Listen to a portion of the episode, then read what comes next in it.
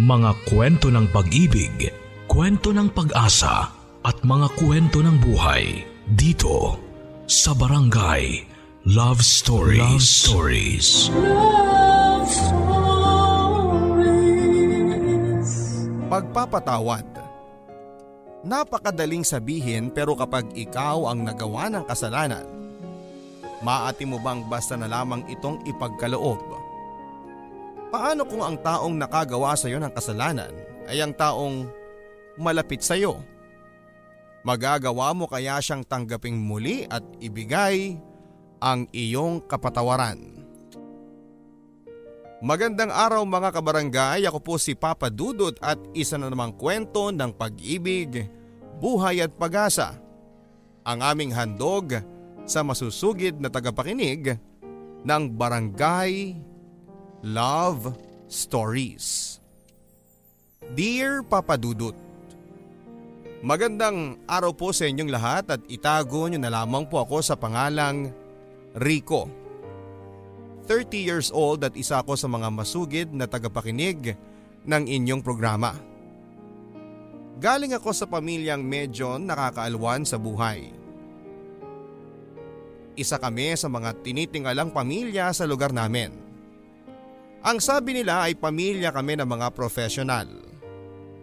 Ang daddy ko ay isang chief of police at ang mami ko naman ay isang college professor. Tatlo lang kaming magkakapatid at lahat kami ay nakatapos ng pag-aaral. Ang kuya Ruel ko ay isang engineer at si ate Mary Ann ay isang accountant. Ako naman ay isang pulis. Bata pa lamang ako ay pangarap ko ng maging alagad ng batas. Nakahalakhang ko na kasing pagmasdan ng daddy ko habang suot ang kanyang uniforme. Matikas ang datingan at walang inuurungan. Walang kinakatakutan. Paborito kong panoorin ang mga pelikula ni Action King Fernando Po Jr. VHS pa lamang noon ang uso at marami kaming koleksyon noon sa bahay at hanggang ngayon ay nakatago pa rin. Ang buhay ko ay maiahalin tulad sa isang pelikula. Action, comedy, tragedy at romantic movie in one. May mga pangyayari sa buhay ko na napaka-imposible pero ako man ay hindi ko inaakalang mangyayari. Parang pelikula pero walang direktor, walang scriptwriter at walang producer. Tanging mga karakter ngunit hindi umaarte kundi nagpapakatotoo. Simulan natin ang kwento ko noong ako ay 16 anyos pa lamang at gagraduate na ako ng high school. Ako ang valedictorian noon kaya naman tuwang-tuwa ang daddy kong naka-uniform pa ng pangpulis na umakyat ng stage para ipin ang aking ribbon at isabit ang aking medalya. Galing kasi siya sa duty noon at dumiretso na sa eskwelahan. Maluha-luha si daddy noon at kitang kita ko sa kanyang mga mata ang pagmamalaki. Si mami naman ay abutenga ang ngiti habang kumukuha ng larawan. Matapos ang seremonya ay sama-sama kaming umuwi ni na papa sa bahay sakay ang aming owner jeep. Kinakausap ako ni papa noon habang nagdadrive siya. Ayan Rico, tapos ka na ng high school at magka-college ka na sa pasukan. Oo nga dad eh. Excited na ako. Apat na taon na lang yung magiging kagaya ko na rin kayo na isang magiting na pulis. Ang sabi ko. Paanong magiging kagaya ko? Hoy Rico, hindi ako papayag dyan ha. Magiging kagaya ka ng mami mo. Ayoko magaya ka sa akin. Delikado ang trabaho ko anak kaya huwag mong pangarapin. Pero daddy, bata pa lang ako, gusto ko nang maging pulis. Astig yun, ako ang huhuli sa mga balasubas na tao. Pagdidiin ko. Nako, wala dang pero-pero Rico. Hindi ka magpupulis at ako ang masusunod. Nainis ako kay daddy noon at sasagot pa sana ako pero tinapik ako ni mami kaya nanahimik na lamang ako. Wala kaming imika ni daddy noon at kitang kita kasi sa mukha niya na pinal na ang desisyon niya na hindi ako magpupulis. Kaya hindi na lamang ako umimik. Ayokong masira ang araw na yon kaya hindi na ako nagsalita pa lalo na at may mga bisitang naghihintay sa bahay. Ilang kilometro na lamang ang layo namin sa bahay nang narinig ko si Papa na kumakanta ng Delilah. Paborito niyang kanta yon at kapag ganoong kumakanta na siya ay alam kong humupa na ang tensyon. Nakikanta na rin si mama noon habang pinagmamasdang ko sila ay napapangiti pa ako. Ako na at ang pinakaswerteng tao sa mundo dahil mabait at mapagmahal ang aking mga magulang. May masaya akong pamilya. Nakikinig lang ako sa kanila nang biglang napakislot ako sa kinakaupuan ko dahil sa biglang pagtapak ni Papa ng brake ng sasakyan. Nang lingunin ko siya ay kitang kita ko ang takot sa kanyang mukha.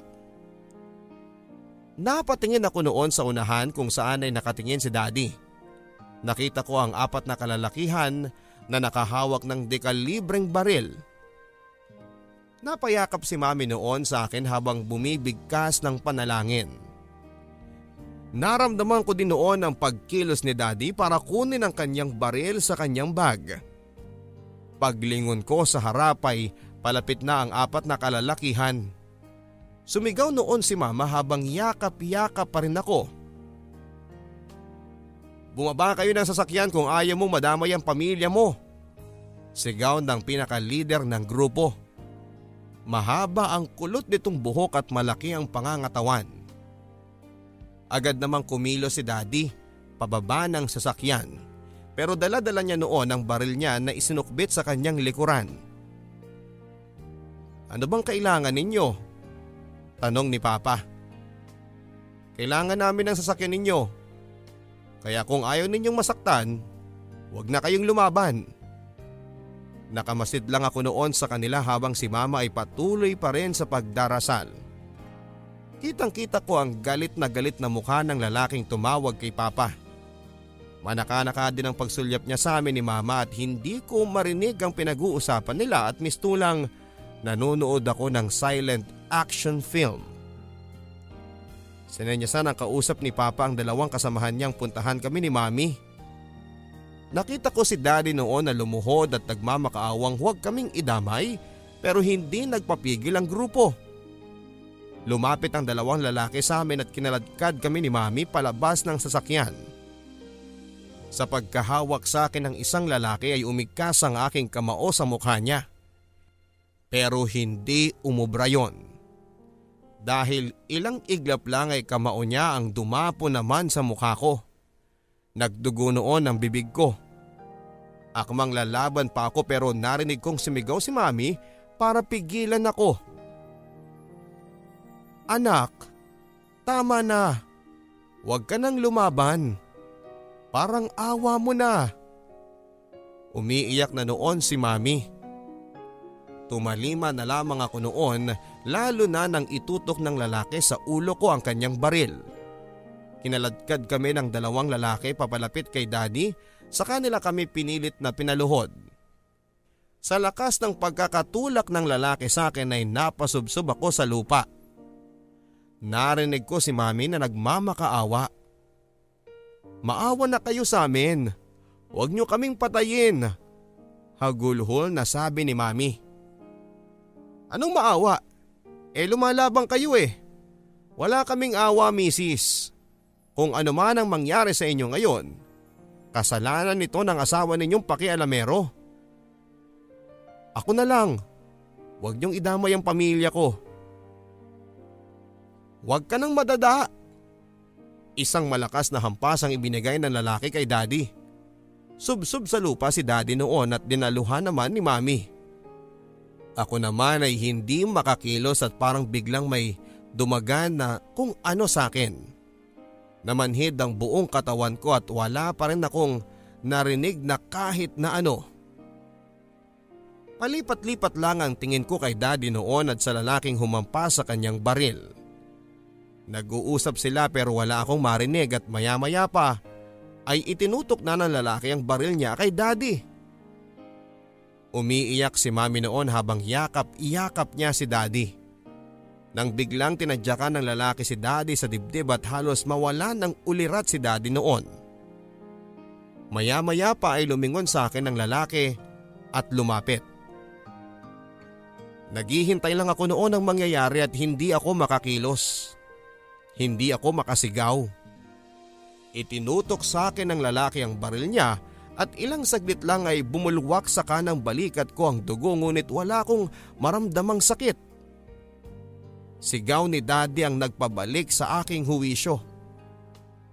Parang awa mo na. Huwag ang anak ko. Ako na lang. Ako na lang ang patayin mo. Kumikirot na noon ang balikat kong tinamaan ng bala. Malakas din ang tagas ng dugo. Ano ba naman yan? Nakakaawa ka naman. Balikat lang naman ang anak mo eh. Mamaya ka na umatungal dyan ng iya kapag ulo na niya ang pinasabog ko. Parang awa mo na. Huwag mong idamay ang pamilya ko. Hindi kami magreklamo. Gagawa ako ng paraan. Pagsusumamo ni daddy. Ngayon pa na wanted na ako. Wala ka nang magagawa.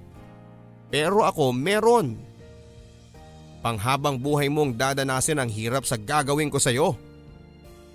Nanlilisik ang mga matang sabi ng lalaki sabay tutok ng baril niya sa noo ko. Nang maramdaman ko ang malamig na bakal sa noo ko ay alam kong katapusan ko na.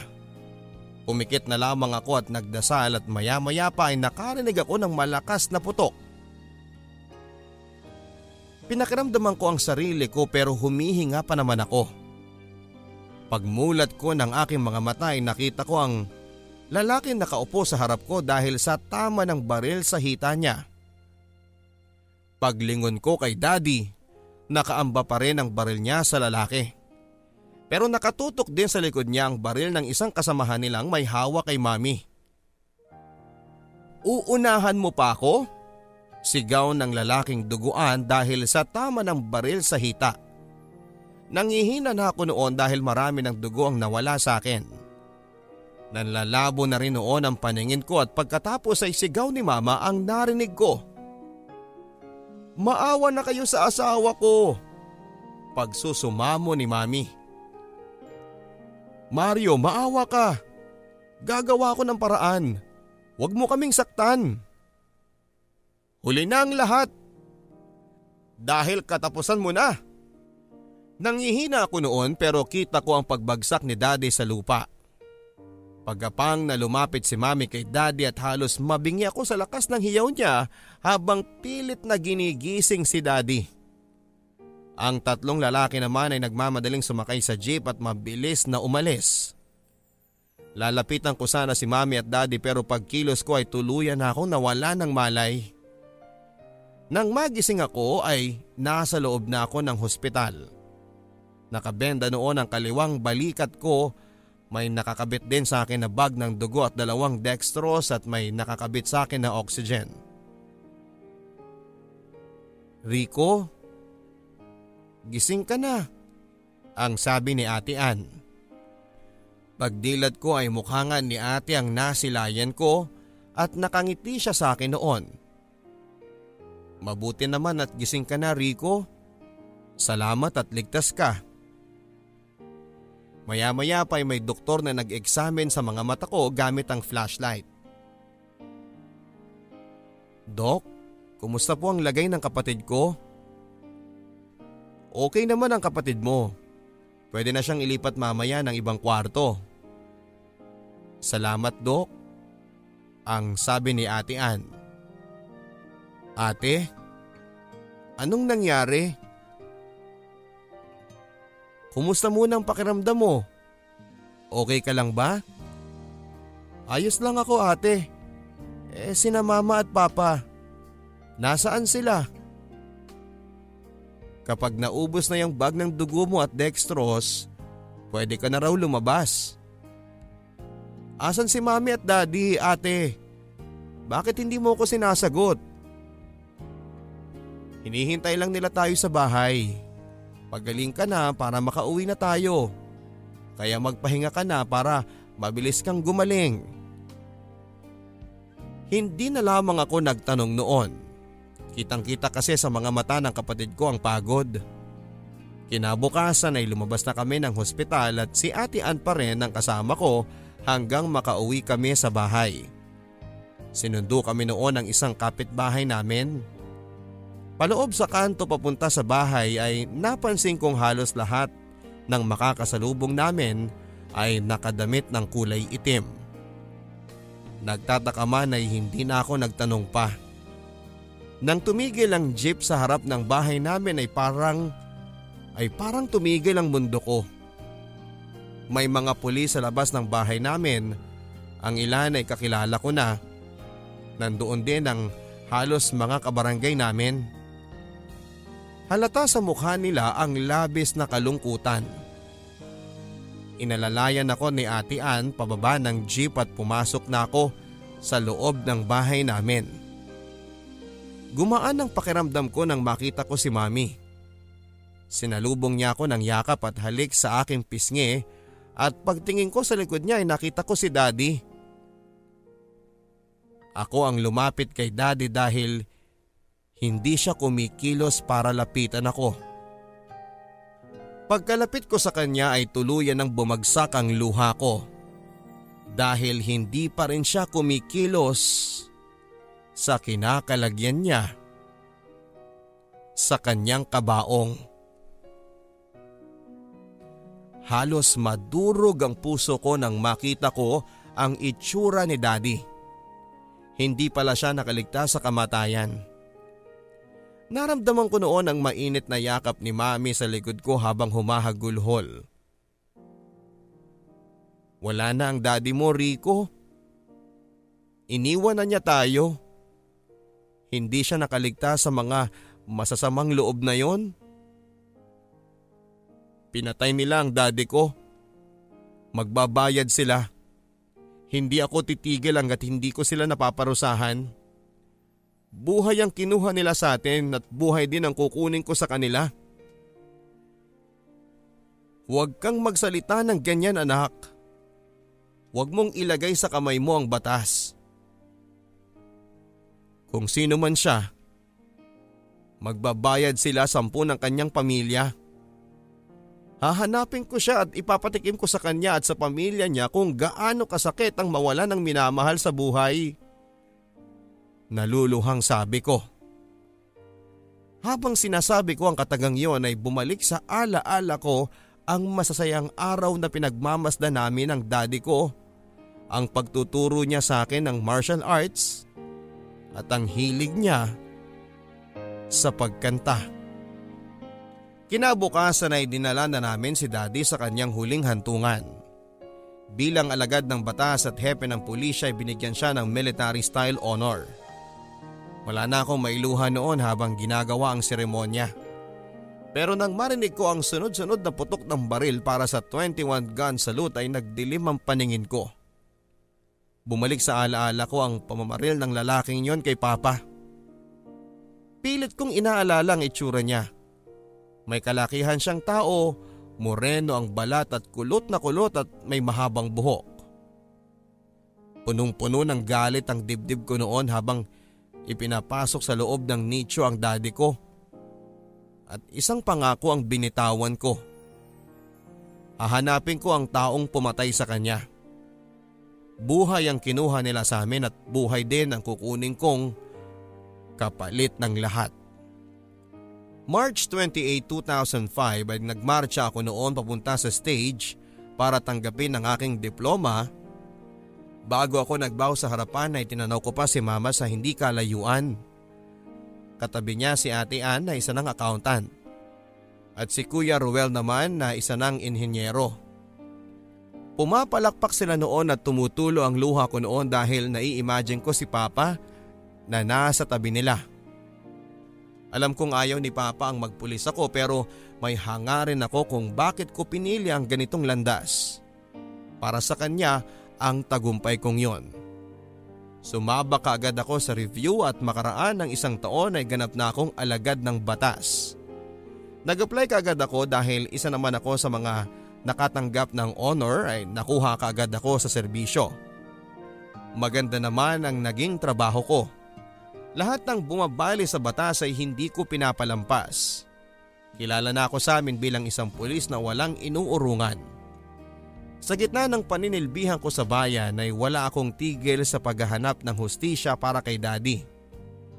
Gabi-gabi kong inaasam na isang araw ay makaharap ko ang taong pumatay sa kanya at kapag nangyari yon ay ipapatikim ko sa kanya at sa kanyang pamilya ang lahat-lahat ng pighati na idinulot nila sa mga mahal ko sa buhay. Tatlong taon na ako sa serbisyo noon ng isang araw ay may dumulog na reklamo sa station. Nasa information desk ako noon at maganda ang babae Morena, matangos ang ilong at may kalakihan nga lang ang noo kaya nakabangs kahit kulot-kulot ang buhok. Ayon sa babaeng nagngangalang Mariel ay nanakawan daw sila sa kanilang apartment. Maarte magsalita ang babae pero ewan ko ba kung bakit naaliw ako. Nawala ang laptop ko. Ang napakamahal na cellphone ko na bagong bili ko pa naman. Naaliw ako sa kilos ng babae kaya hindi ko maiwasang mapangiti. Pero napansin niya yon at tinalakan ako. O kuyang pulis, tutunga-tunga ka na lang ba dyan? Ano na? Ganun na lang ba yon? OMG! Ang cute mo kasi miss eh kapag nagagalit ka. Ang sabi ko. Excuse me, are you insulting me Mr. Officer? Nanakawan po ako kaya hindi uubra sa akin yung pagpapatawa mo. Ang masungit na sabi ni Mariel. Oh, lalo na kapag ganyan ang lalaki ang mga mata mo. Napaka-cute. Natatawang sabi ko. Iniinis mo ba talaga ako Mr. Officer? Kailangan ko ng tulong oh, hindi pa nga asar. Napatingin ako noon sa mga kasamahan kong pulis kaya umayos na ako. Kinuha ko ang impormasyon na ibinigay ng babae at sinadjust ko na puntahan ang apartment nila at baka may naiwang pang ebidensya. Pumayag naman ang babae. Magkasama kaming nagpunta sa kanilang apartment at studio type yon at kita nga sa ayos ng apartment na inalughog ang lahat ng gamit nila. Sinuri ko naman ang apartment nila. Pero isa pang pasaring ang iniwan ko sa babae. Ilak niyong mabuti mamaya ang pintuan. Baka mamaya pasukin kayo ng mga magnanakaw. Baka manakaw ka. Ang ganda mo pa naman. Anong sinasabi mo? Ang sabi ko maganda ka sana. Mataray ka lang. Alam mo Mr. Police gwapo ka sana. Corny ka nga lang. Diyan ka na nga. Oy miss, ang taray mo naman. Nagmamagandang loob lang naman eh. Kinatuko pa ang pintuan bago ako tumakbo. Binuksan pa ng babae ang pintuan pero hindi ko na nilingon at baka makarinig pa ako ng talak. Habang pabalik na ako ng opisina ay ngiting-ngiti ako. 24 na ako noon pero feeling ko ay teenager pa lamang. Matagal na panahon din kasi ako nawala ng nobya. College ako noon noong huli pero napunta sa wala ang 4 years naming relasyon ni Vina. After graduation kasi ay gusto na niya kaming magpakasal at mahal ko si Vina pero hindi pa ako handa dahil may isang bagay na hindi ko pa nagagawa. Ang pangyayari, anim na taon na ang nakakaraan. Lumipas ang isang linggo at hindi pa rin nawawala sa isipan ko ang mataray na babae. Kaya naman isang gabi pagkatapos ng duty ko ay sinadya kong dumaan sa kanilang apartment.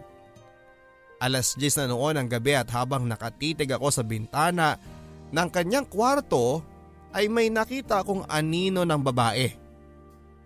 Sa manipis na kortina ng bintana ay kitang kita kong nakatapis lang ng tuwalya.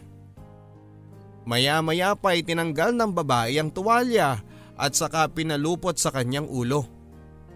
Pinagpawisan ako sa isiping walang saplot si Mariel. At kahit natatakpan ng kortina ay kitang kita ko pa rin ang kurba ng pangangatawan niya. Pumwesto ako ng upo sa motor dahil naramdaman ko ang discomfort ngunit nanlumpo ako nang biglang namatay ang ilaw sa loob ng silid. Sinusubukan ko pa rin hintayin na muling buksan ni Mariel ang ilaw Pero inabot na ako ng isang oras ay wala pa rin nagbubukas. Sa kagustuhan kong pagpiestahan ng grasyang nasa harap ko ay ako ang pinagpiestahan ng mga lamok. Lulugo-lugo akong nag-drive paalis pero buo na ang desisyon kong bumalik kinagabihan. Kinaumagahan, habang nasa trabaho ay hindi ko maiwasang maalala ang nakita ko sa nagdaang gabi. Kung pwede lang hilahin ko ang kamay ng orasan ay ginawa ko na para dumilim na't masilayan kong muli ang alindog ni Mariel. Nang sa wakas ay dumilim na, ay nagmadali akong umuwi para makapagpalit saka ako dali-daling nagpunta sa apartment ni Mariel. Nagdala pa ako noon ng beer and can para mas mag-enjoy ako sa aking panunood. Pumwesto muli ako nang upo sa aking motorsiklo Excited na akong muling masilayan si Mariel pero dumaan ng ilang minuto ay wala pa rin akong nakikita ni isang anino sa loob ng kanyang kwarto. Matapos ang ilang pang oras ay nawawala na ako ng ganang maghintay. Ubus ko na noon ang dala kong beer at medyo nagkatama na rin ako. Ilang batalyo na rin ng lamok ang napatay ko pero ang sadya ko ay hindi pa rin nagpapakita. Napapamura na ako noon dahil wala man lang ako napala. Paalis na ako noon nang biglang may nagsalitang babae sa likuran ko. Pulis patola ka pala eh, manyakis. Mataray at madiin na sabi ng boses ng isang babae. Paglingon ko ay laking gulat ko dahil ang sadya ko ay nasa likod ko. Walang iba kundi si Mariel. Hindi ko noon alam ang gagawin ko papadudot. Para akong kriminal na huling-huli sa akto. Ang gusto ko noon ay makatakas dahil guilty ako sa iniisip ni Mariel sa akin. Binabantayan lang naman kita miss. Sinisigurado ko lang na safe ka. Palusot ka pa? Manyakis ka? Alis! Baka kung ano pang magawa ko sa'yo. Mataray na sabi niya. Sige miss, pasensya ka na ha. Pahiyang pahiya ako noon at hindi pa man ako nakaka first base ay badshot na kaagad ako. Dali-dali nga akong umalis noon sa harapan ni Mariel. Lalo na nang makita kong kinuyom niya ang kanyang mga palad. Kahit pulis ako at sanay na sa kung anuman ang laban ay nakapapanginig pa rin ang itsura ni Mariel. Tama siguro ang sabi nila na hell hath no fury like a woman scorned. Lumipas ang ilang araw, hindi na ako bumalik sa apartment ni na Mariel. Nagkasya na lamang ako sa pag imagine sa kanyang maamong mukha at makurban niyang pangangatawan. Pero kapag umuukil ang imahinasyon ko, sa huling itsura niya ay napapamura ko Umabot ng dalawang linggo pero hindi ko pa rin talaga makalimutan ang magandang mukha ni Mariel, papadudot. Kaya isang gabi ay nakapag-decide na akong puntahan siya sa kanilang apartment. Bago yon ay bumili muna ako ng bungkos ng red roses at chocolates para kay Mariel. Isinuot ko rin ang paborito kong polo na ginagamit ko lang kapag may okasyon. Paghinto pa lang ng motorsiklo ko sa harap ng apartment nila Mariel ay mistulang tumigil din ang pintig ng puso ko. Natatakot ako sa maaring reaksyon ni Mariel kapag nakita niya ako lalo na kapag nalaman niya ang talagang pakay ko. Tumingin muna ako sa bintana ng kwarto ni Mariel at nakita kong nakabukas ang ilaw. Naglakad na ako papalapit Bago pa man ako mawala ng lakas ng loob ay kumatok na ako sa pintuan ng apartment nila. Maya-maya pa ay narinig ko na ang matitinis na boses ni Mariel. Makalipas ang ilang segundo ay bumukas ang pintuan. Mukha ni Mariel kaagad ang nakita ko at muli ay nabighani ako sa taglay niyang kagandahan. Nakataas kaagad ang may kakapalang kilay ni Mariel pagkakita niya sa akin. Yes? Anong ginagawa mo dito mamang pulis? Mataray na tanong niya. Hindi kaagad ako nakasagot at boses pa lamang niya ay nakakapanindig balahibo na. Pero ayokong madagdagan pa ang inis ni Mariel sa akin kaya naglakas loob na akong magsalita. Um, aakyat sana ako ng ligaw? Kabadong sabi ko sabay abot ng bungkos ng red roses and chocolates. Tinignan niya ako pababa pataas na parabang nag-uuri.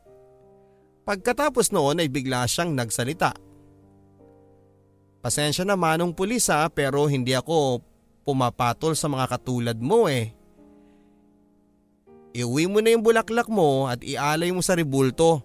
Samantalang yung chocolates mo kainin mo na baka sakaling mabago niya ng kayabangan mo. Iritang sabi ni Mariel sabay balibag ng pintuan. Pahiyang pahiya ako noon lalo na nang makita ko ang ilang kapitbahay nila na lumabas ng apartment at pinagtitinginan ako. Isang lalaki ang biglang nagsalita ng pangangantsaw. Tol, mukhang mailab si Chicks ah. Kung ayaw sa santong dasalan, daanin mo sa santong paspasan. Kung hindi ko lang iniisip noon na may pinoprotektahan akong pangalan ay baka nabigwasan ko na ang lalaki sa inis. Mabuti na lamang at nakapagtimpi ako. Ibinigay ko na lamang ang chocolate at bulaklak sa aling nakatayo sa katabing apartment nila Mariel at lulugo-lugo akong umalis.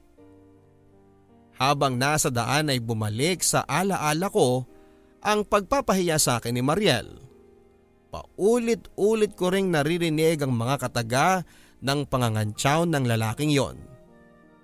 Na kung ayaw sa santong dasalan eh daanin mo sa santong paspasan. Masama noon ang loob ko kay Mariel. Hindi ko akalain na sa liit niyang yon ay ganun siya katapang.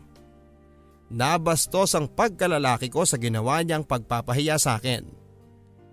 Bago ako matulog ng gabing yon ay isang desisyon ang nabuo sa isipan ko.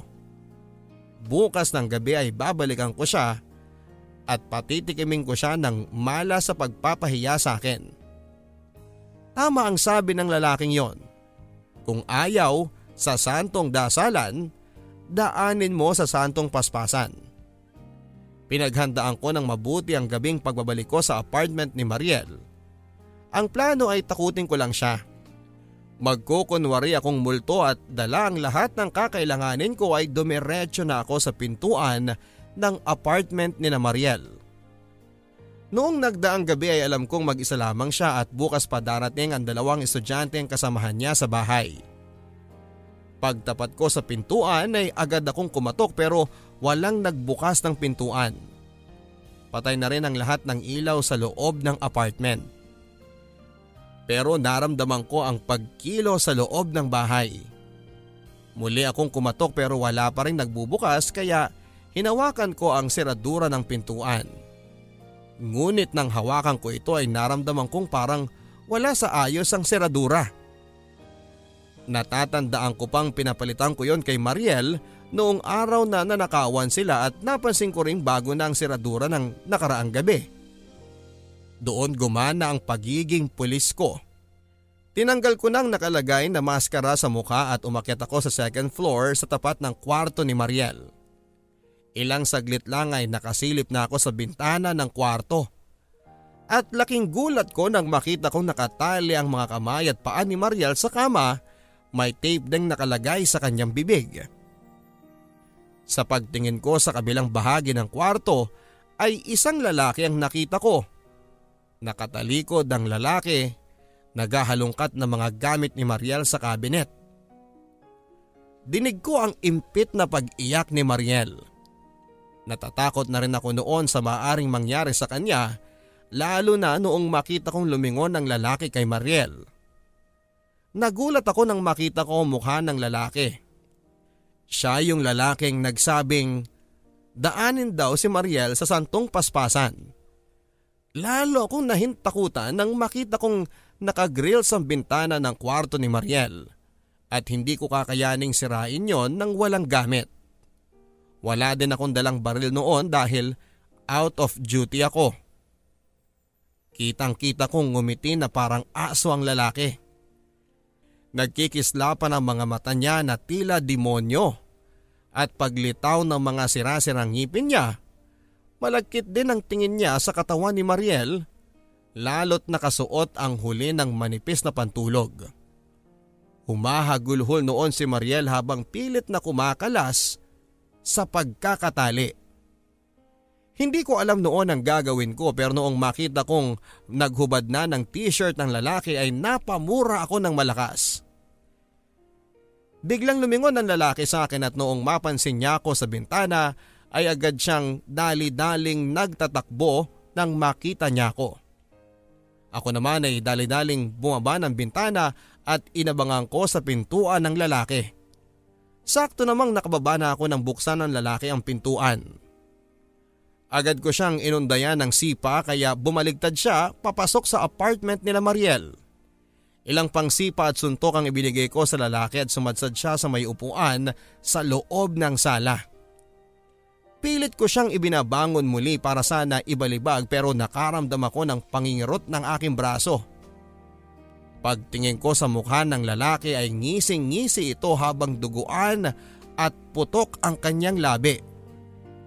Muli ko siyang tinadyakan ng malakas kaya napabalandra siya sa pader at nakatulog ang hudas.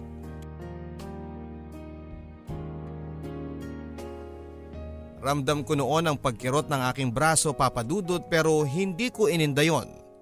Umakyat ako sa second floor at nang makita ko si Mariel na nakagapos pa rin at umiiyak ay agad ko siyang niyakap.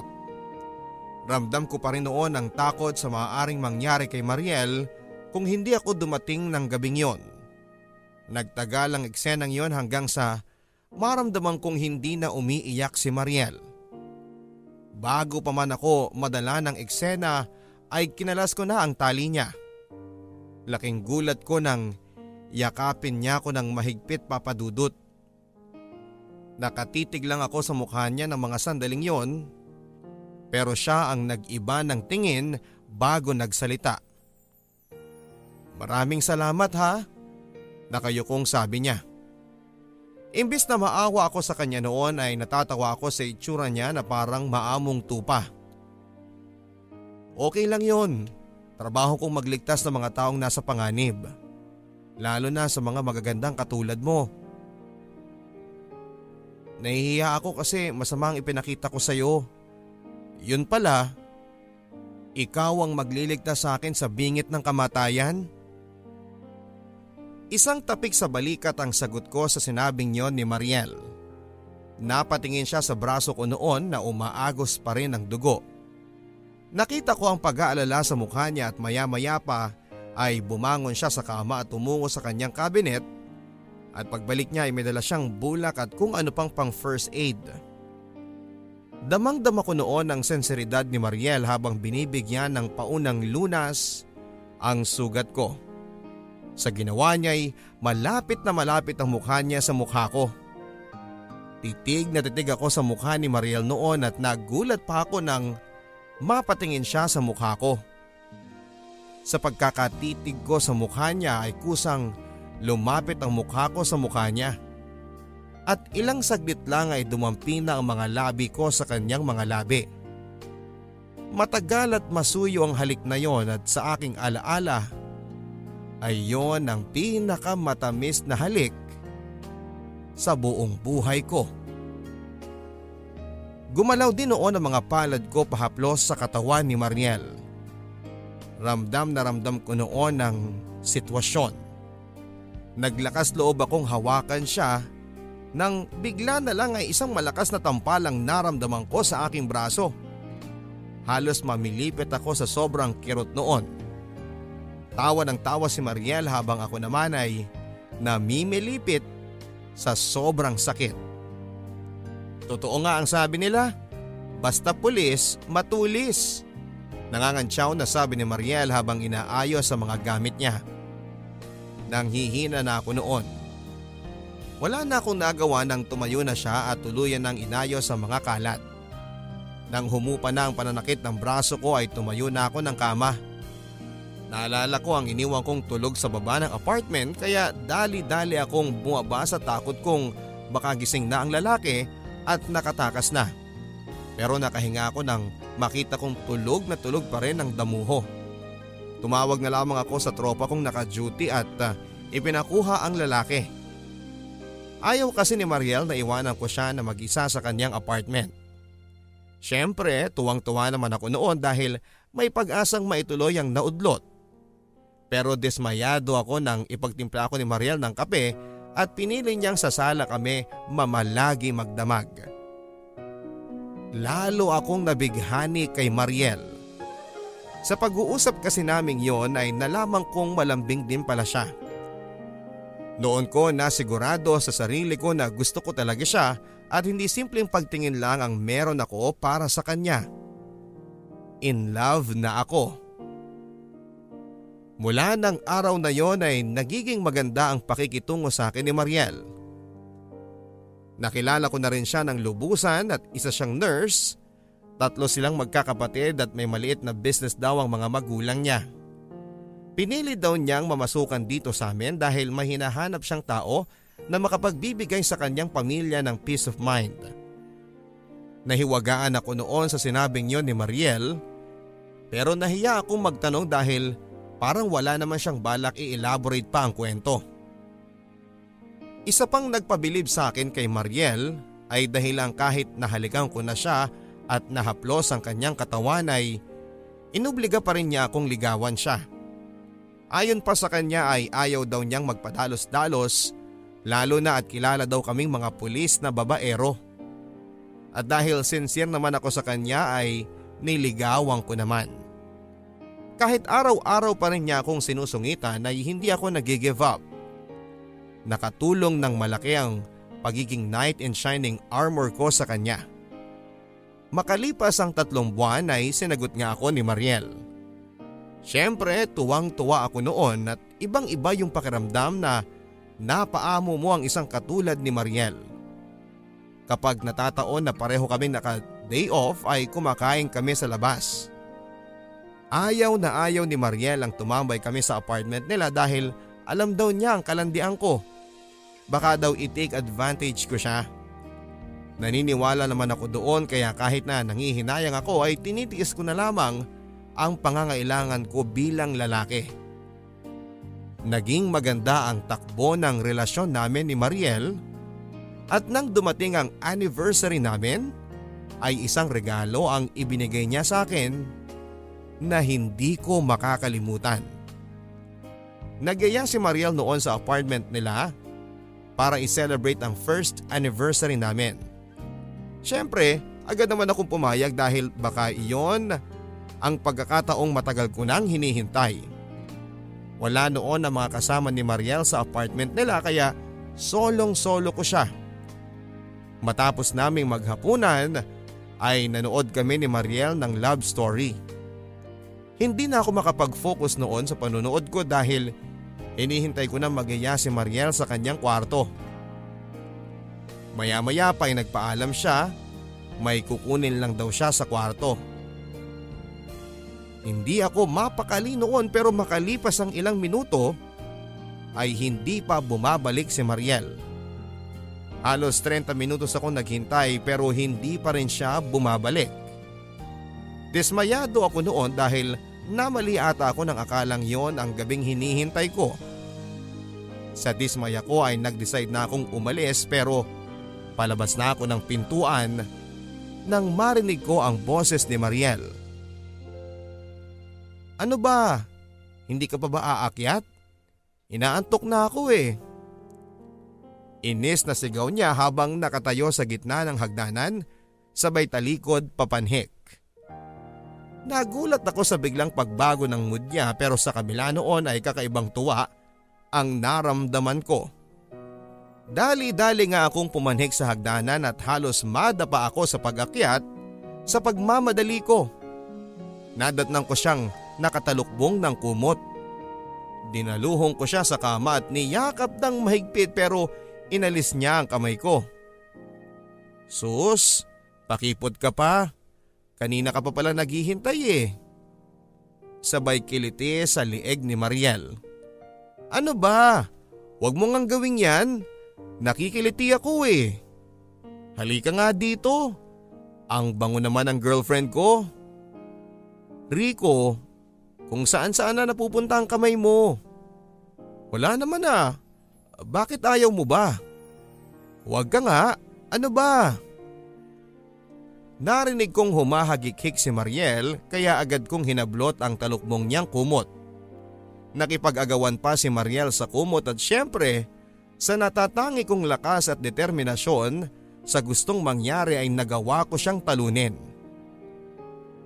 Noong unang haplos ko sa katawan ni Mariel ay pinaalis pa niya ang kamay ko at maraming beses na ganon pero hindi ako nagpapigil. At kahit na marami na akong karanasan sa pakikipag-ulayaw ay ginawa ko naman ang lahat ng makakaya ko para maramdaman ni Mariel ang pagkasabi ko sa kanya. Gusto kong maramdaman niya ang pag-ibig ko. Kasabay ng haplo sa kanyang katawan ay ang masuyong halik sa kanyang mga labi na sinusuklian din niya ng maalab at masuyong halik. Noong alam ko nang handa na siyang ialay sa akin ng lahat-lahat ay binigyan ko siya ng dahilan para hindi pagsisihan ito.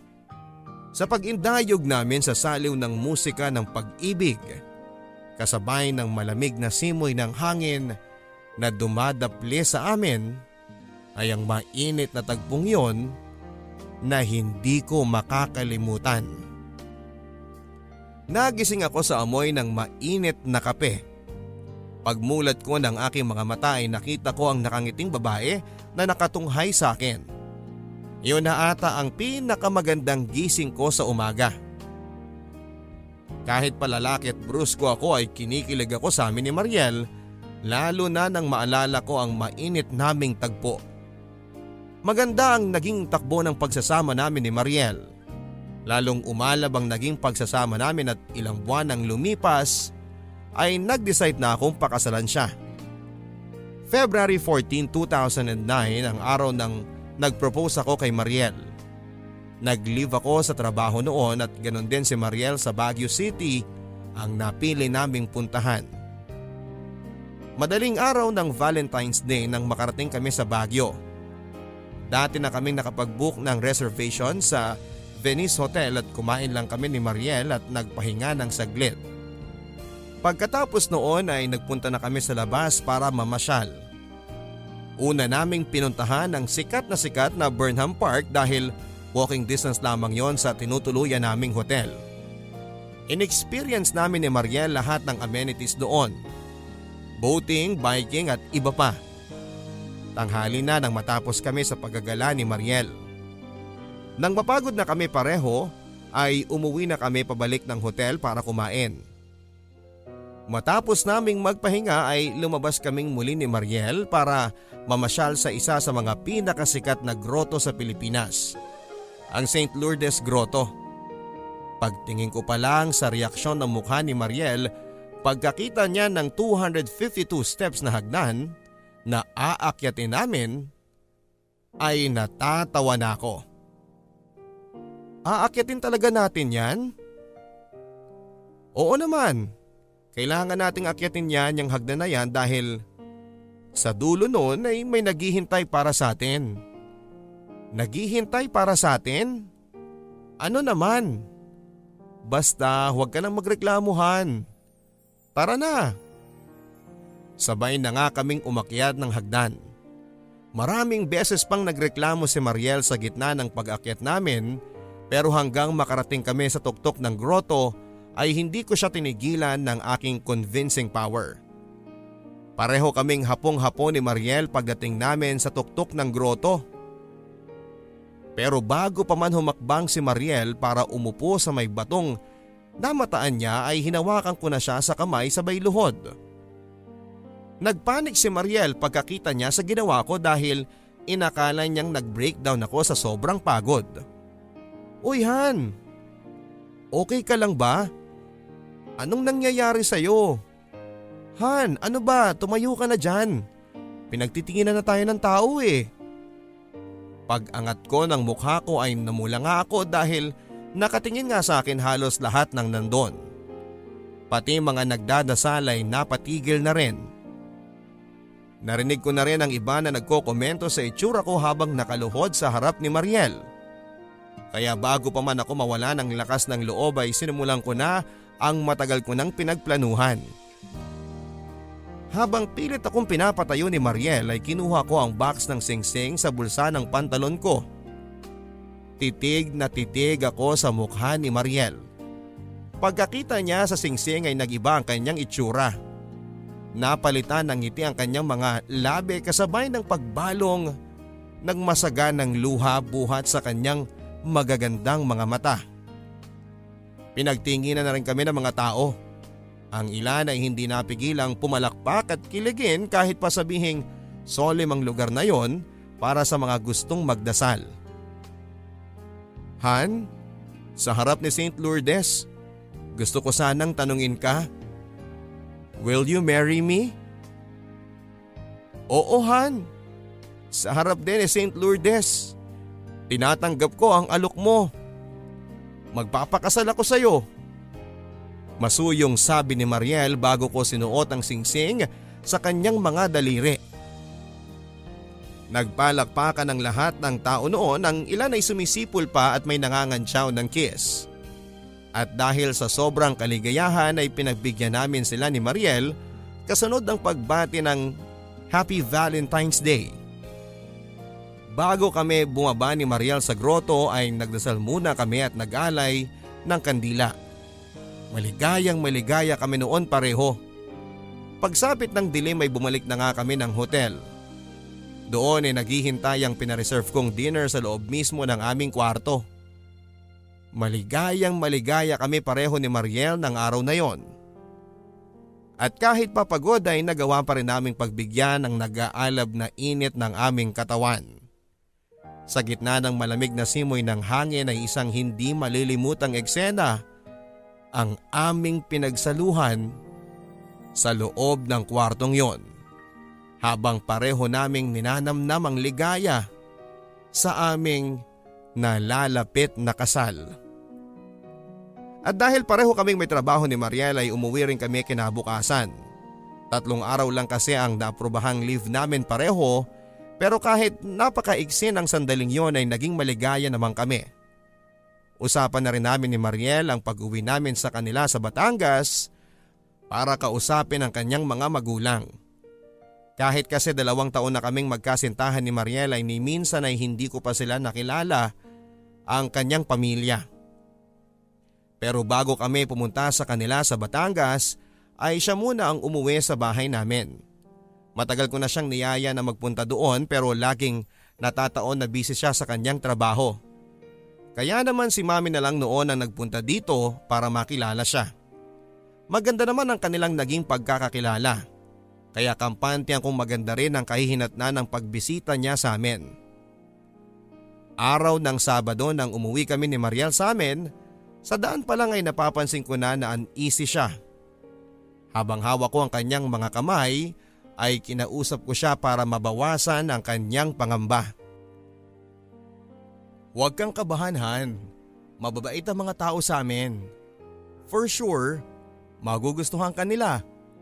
Ang sabi ko kay Mariel. Tatango-tango lang sa akin noon si Mariel pero ramdam ko pa rin ang kaba niya.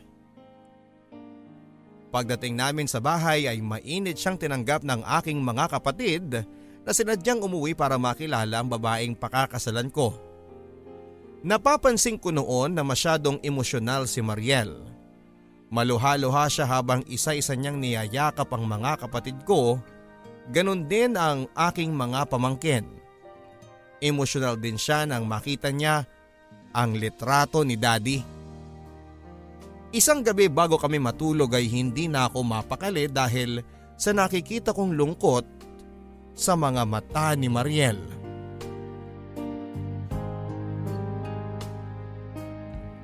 Han, may problema ka ba? May nagawa ba ang pamilya ko sa'yo? Wala naman Han. Napakabuti niyo nga eh, lalo na ang mami mo. Napalaki niya kayo ng maayos. Oo naman Han. Kahit pa maagang pumanaw si daddy, eh naging malakas ang mami namin sa pagtaguyod sa aming tatlo. Kwentuhan mo naman ako Han.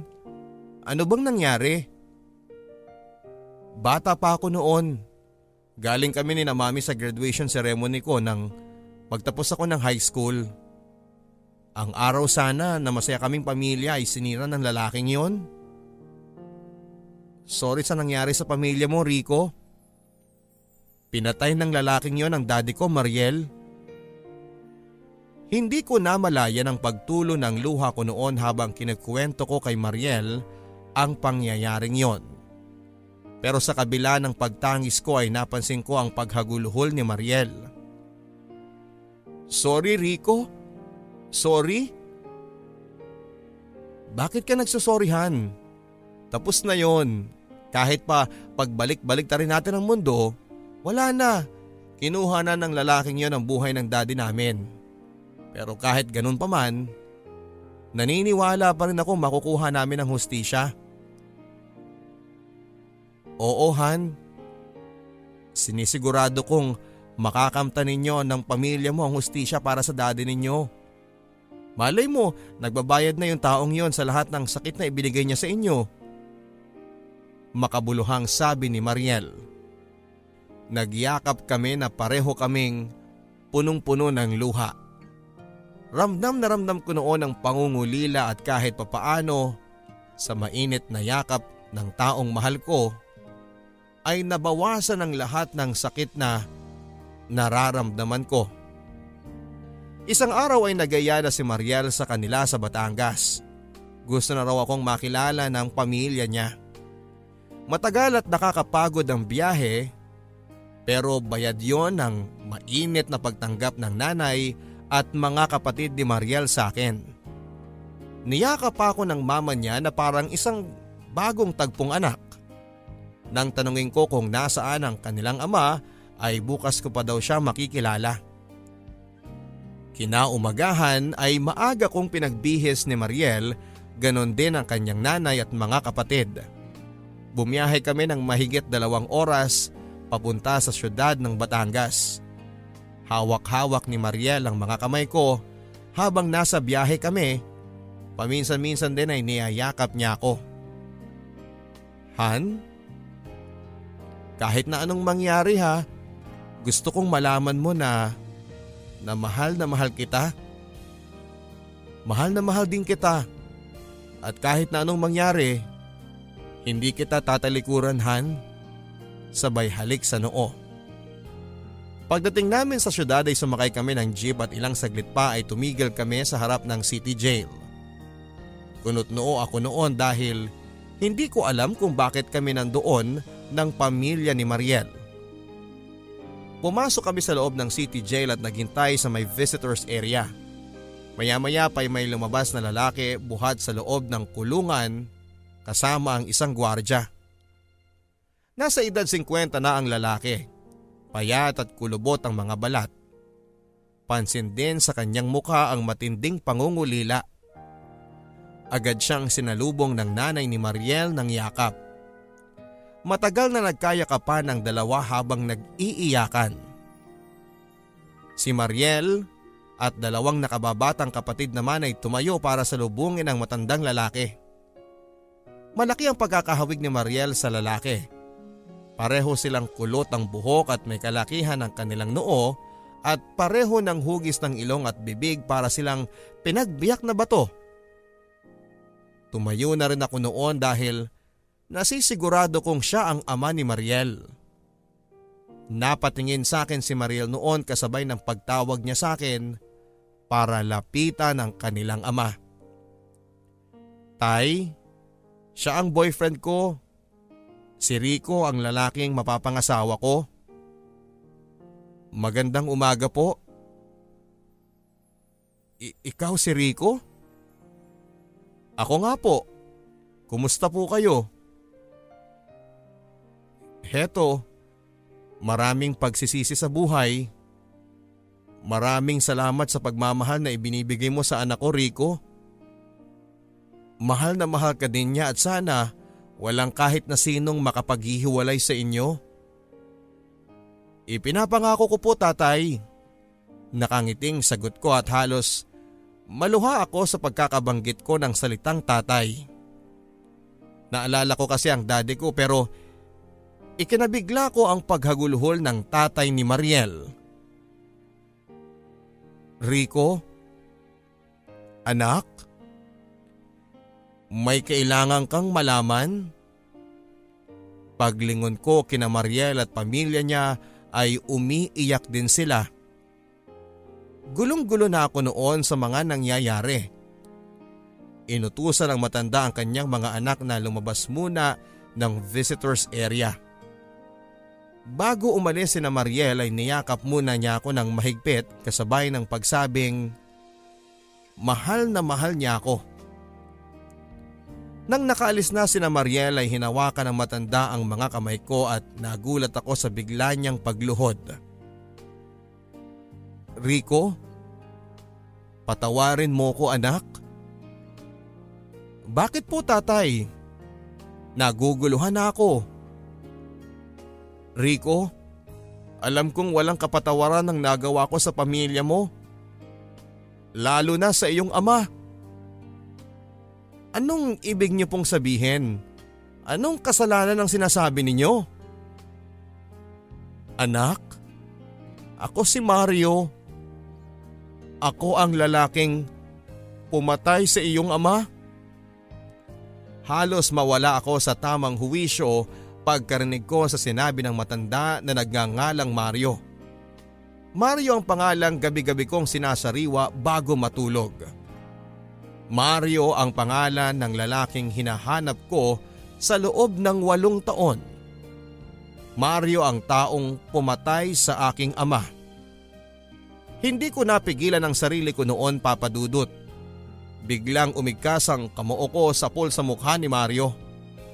Sumadsad siya sa may upuan sa loob ng visitors area. Susunggabang ko pa sana siya ng tadyak ng umawat na ang mga gwardya sa kulungan.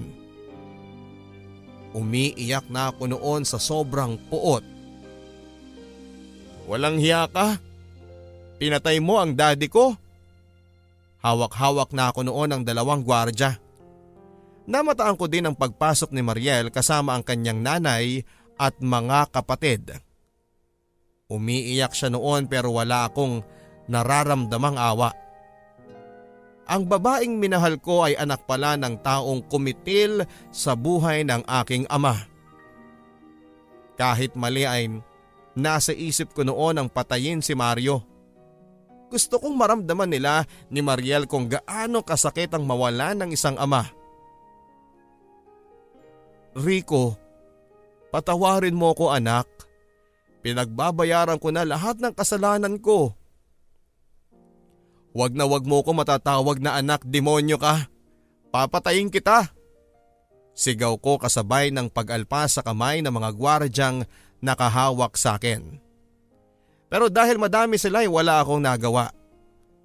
Pinakiusapan nila akong umalis na lamang ng kulungan dahil baka kung ano pa raw ang magawa nila sa akin.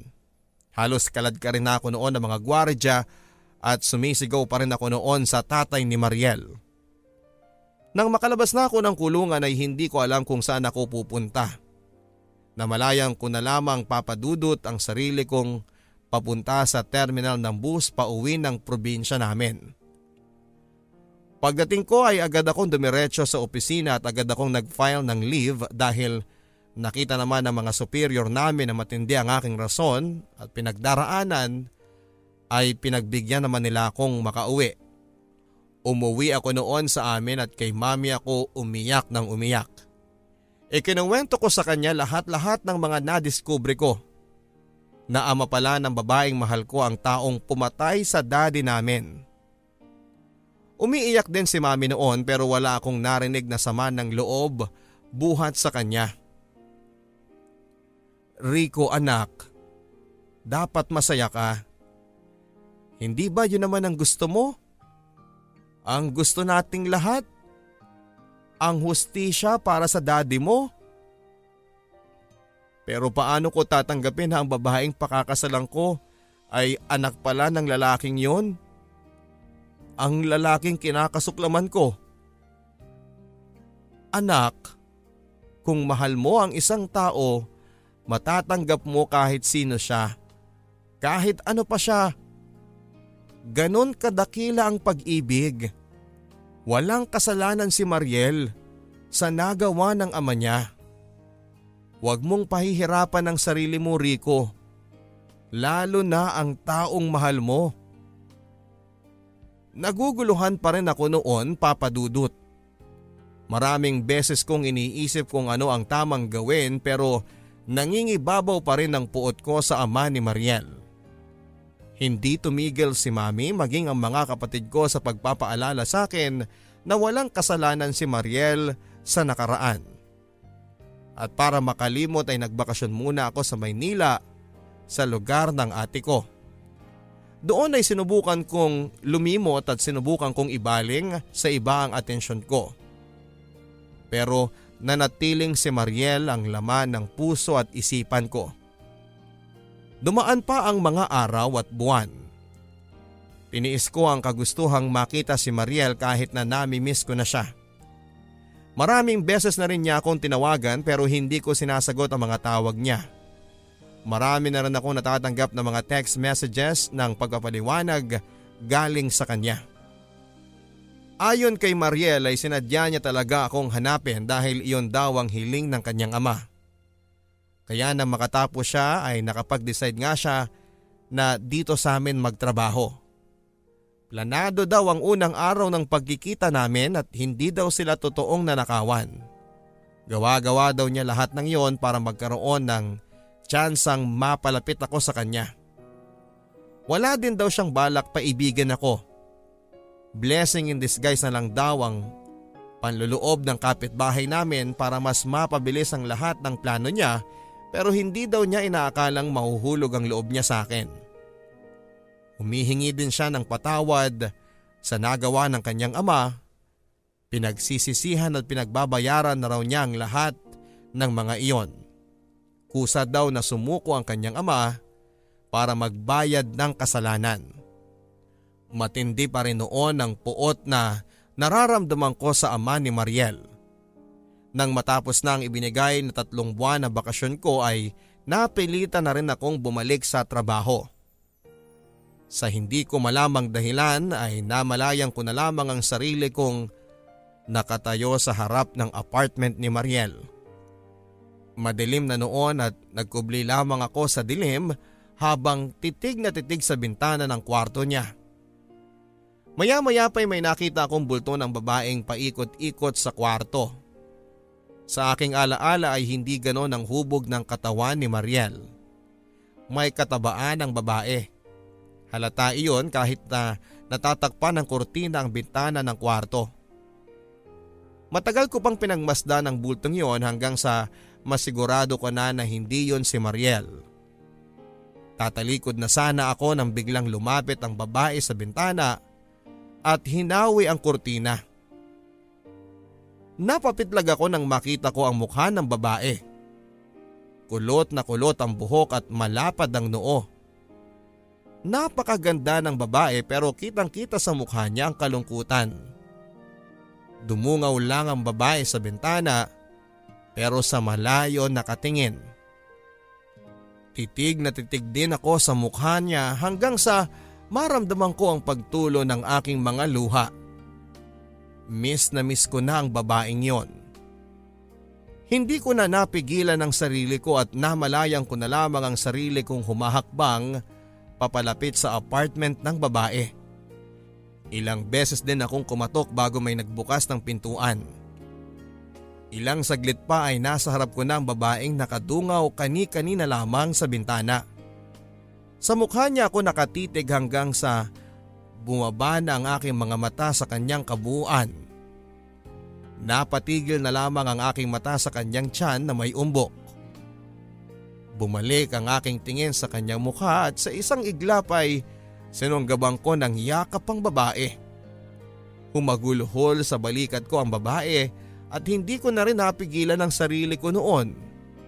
At napahagulhol na rin sa aking pag-iyak.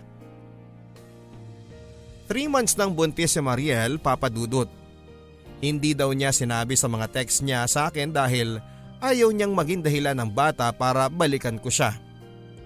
May pagsisisi sa akin noon papadudot dahil Alam kong malaki ang kasalanan ko sa mag-ina ko. Masyado kong binigyan ang sarili ko ng pagkakataon para makapag-isip pero hindi ko man lang inisip ang nararamdaman nila. Mahirap sa akin ang desisyon kong muling bumalik sa piling ni Mariel pero ligaya ang kapalit noon. Hindi rin naman ako pinilit ni Mariel na patawarin ang kanyang ama na labis kong ipinagpasalamat dahil hindi rin ako handa. Pilit kong kinalimutan ang lahat ng puot ko at malaking tulong ang pagmamahal na ibinibigay sa akin ni Mariel para magawa yon. Bago tuluyang lumaki ang tiyan ni Mariel, ay nagpakasal na kami. Kahit tumaba at may umbok ang tiyan niya, ay siya pa rin ang pinakamagandang bride para sa akin. Makalipas ang tatlong taon ay nagawa kong magpatawad. Hawak kamay kami ni Mariel noon nang bisitahin namin ang tatay niya sa kulungan. Umiiyak noon ang tatay ni Mariel sa labis na kaligayahan. Noong ko lang din nakamtan ng peace of mind sa ngayon papadudot ay tatlong taong gulang na ang anak namin ni Mariel. Isa pa rin akong pulis at patuloy na nagtataguyod ng kaayusan. Maligayang maligaya ako sa pamilyang meron ako at malaki ang pasasalamat ko sa may kapal dahil binigyan niya ako ng lakas ng loob para mapaglabanan ang lahat ng pagsubok sa buhay ko. Ang pagpapatawad, ang pinakamagandang regalo na pwedeng matanggap ng isang tao. Ang pagpapatawad din ang susi para makapasok tayo sa mundo ng katahimikan. Lahat tayo dito sa mundo ay may kasalanan. Lahat tayo ay nangangailangan ng pagpapatawad. Kung ang Diyos ay nagawang magpatawad, tayo pa kaya na kanyang nilalang. Hanggang dito na lamang ang maalapelikulang kwento ng buhay at pag-ibig ko papadudot. Alam kong ang ilan sa inyo ay tataas ang kilay at hindi maniniwala sa aking kwento. Pero sa mundong ito, may mga pangyayaring hindi inaasahan. Ang maging matatag ang tanging paraan lamang para paglabanan yon. Sana kahit papaano ay nakapulot ang mga masusugid ninyong tagapakinig ng aral. Lubos kaming nagpapasalamat ng asawa kong si Mariel sa pagbibigay ng pagkakataon para maibahagi namin ang aming kwento papadudot. Hiling ko lang sana na sa pagtatapos ng aking kwento ay i-play ninyo ang awiting Delilah para sa aking pinakamamahal na ama. Maraming salamat. God bless. Nagpapasalamat. Rico. Mga kwento ng pag-ibig kwento ng pag-asa at mga kwento ng buhay dito sa Barangay Love Stories. Love Stories. Love Stories.